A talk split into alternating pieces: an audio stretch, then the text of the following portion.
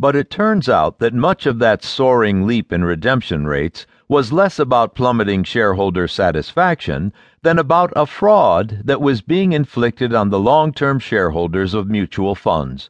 Much of that increase in redemptions, in fact, reflected the growing use of mutual fund shares in market timing programs, largely by substantial investors and hedge funds.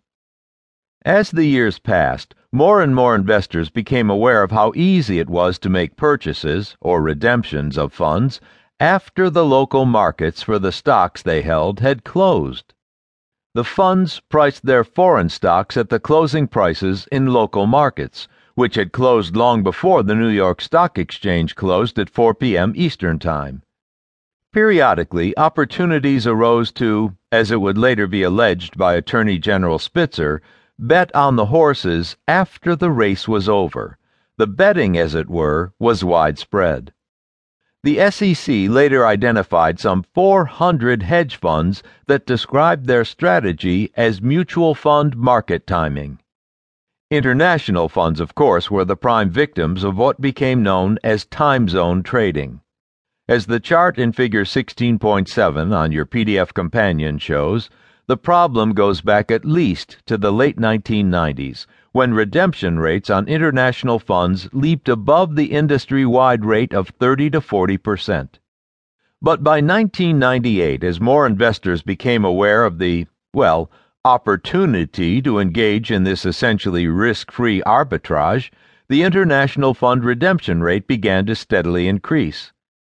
It crossed 60% in December 1997, 70% in September 1998, 90% in March 1999, 100%, a one year holding period, in March 2000, and 110% in July 2000, reaching an all time peak of 128% in October 2001 and again in October 2002.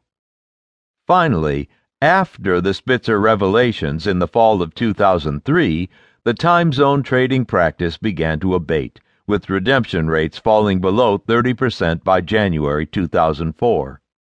It's remained in the 25% range with a few upward thrusts through July 2007, a four year holding period that, although it seems to me absurdly short, suggests that time zone trading has been substantially eliminated.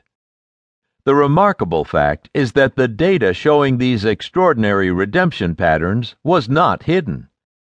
The amount of redemptions in international funds was published by the industry's trade association, the Investment Company Institute, in every single one of the 212 months shown in Figure 16.7. All that remained was to compare those redemptions with the fund's assets and calculate the rate. Is it possible that the industry and its leaders weren't aware of what was going on?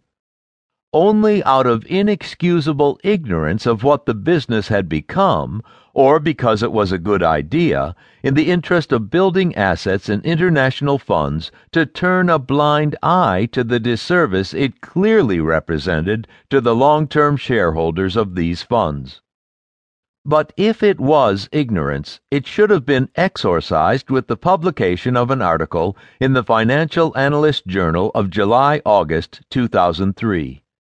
Written by four NYU professors, it was titled Stale Prices and Strategies for Trading Mutual Funds.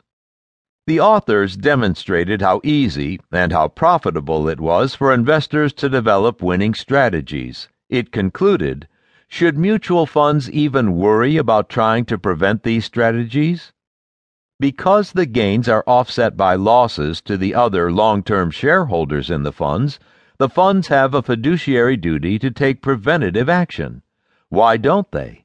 Because short term trading increases assets under management and increases management compensation, and managers may have the perception that blocking these strategies puts the fund at a competitive disadvantage.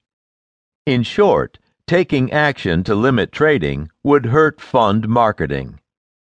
Rather than being alerted to the problem, the industry ignored it.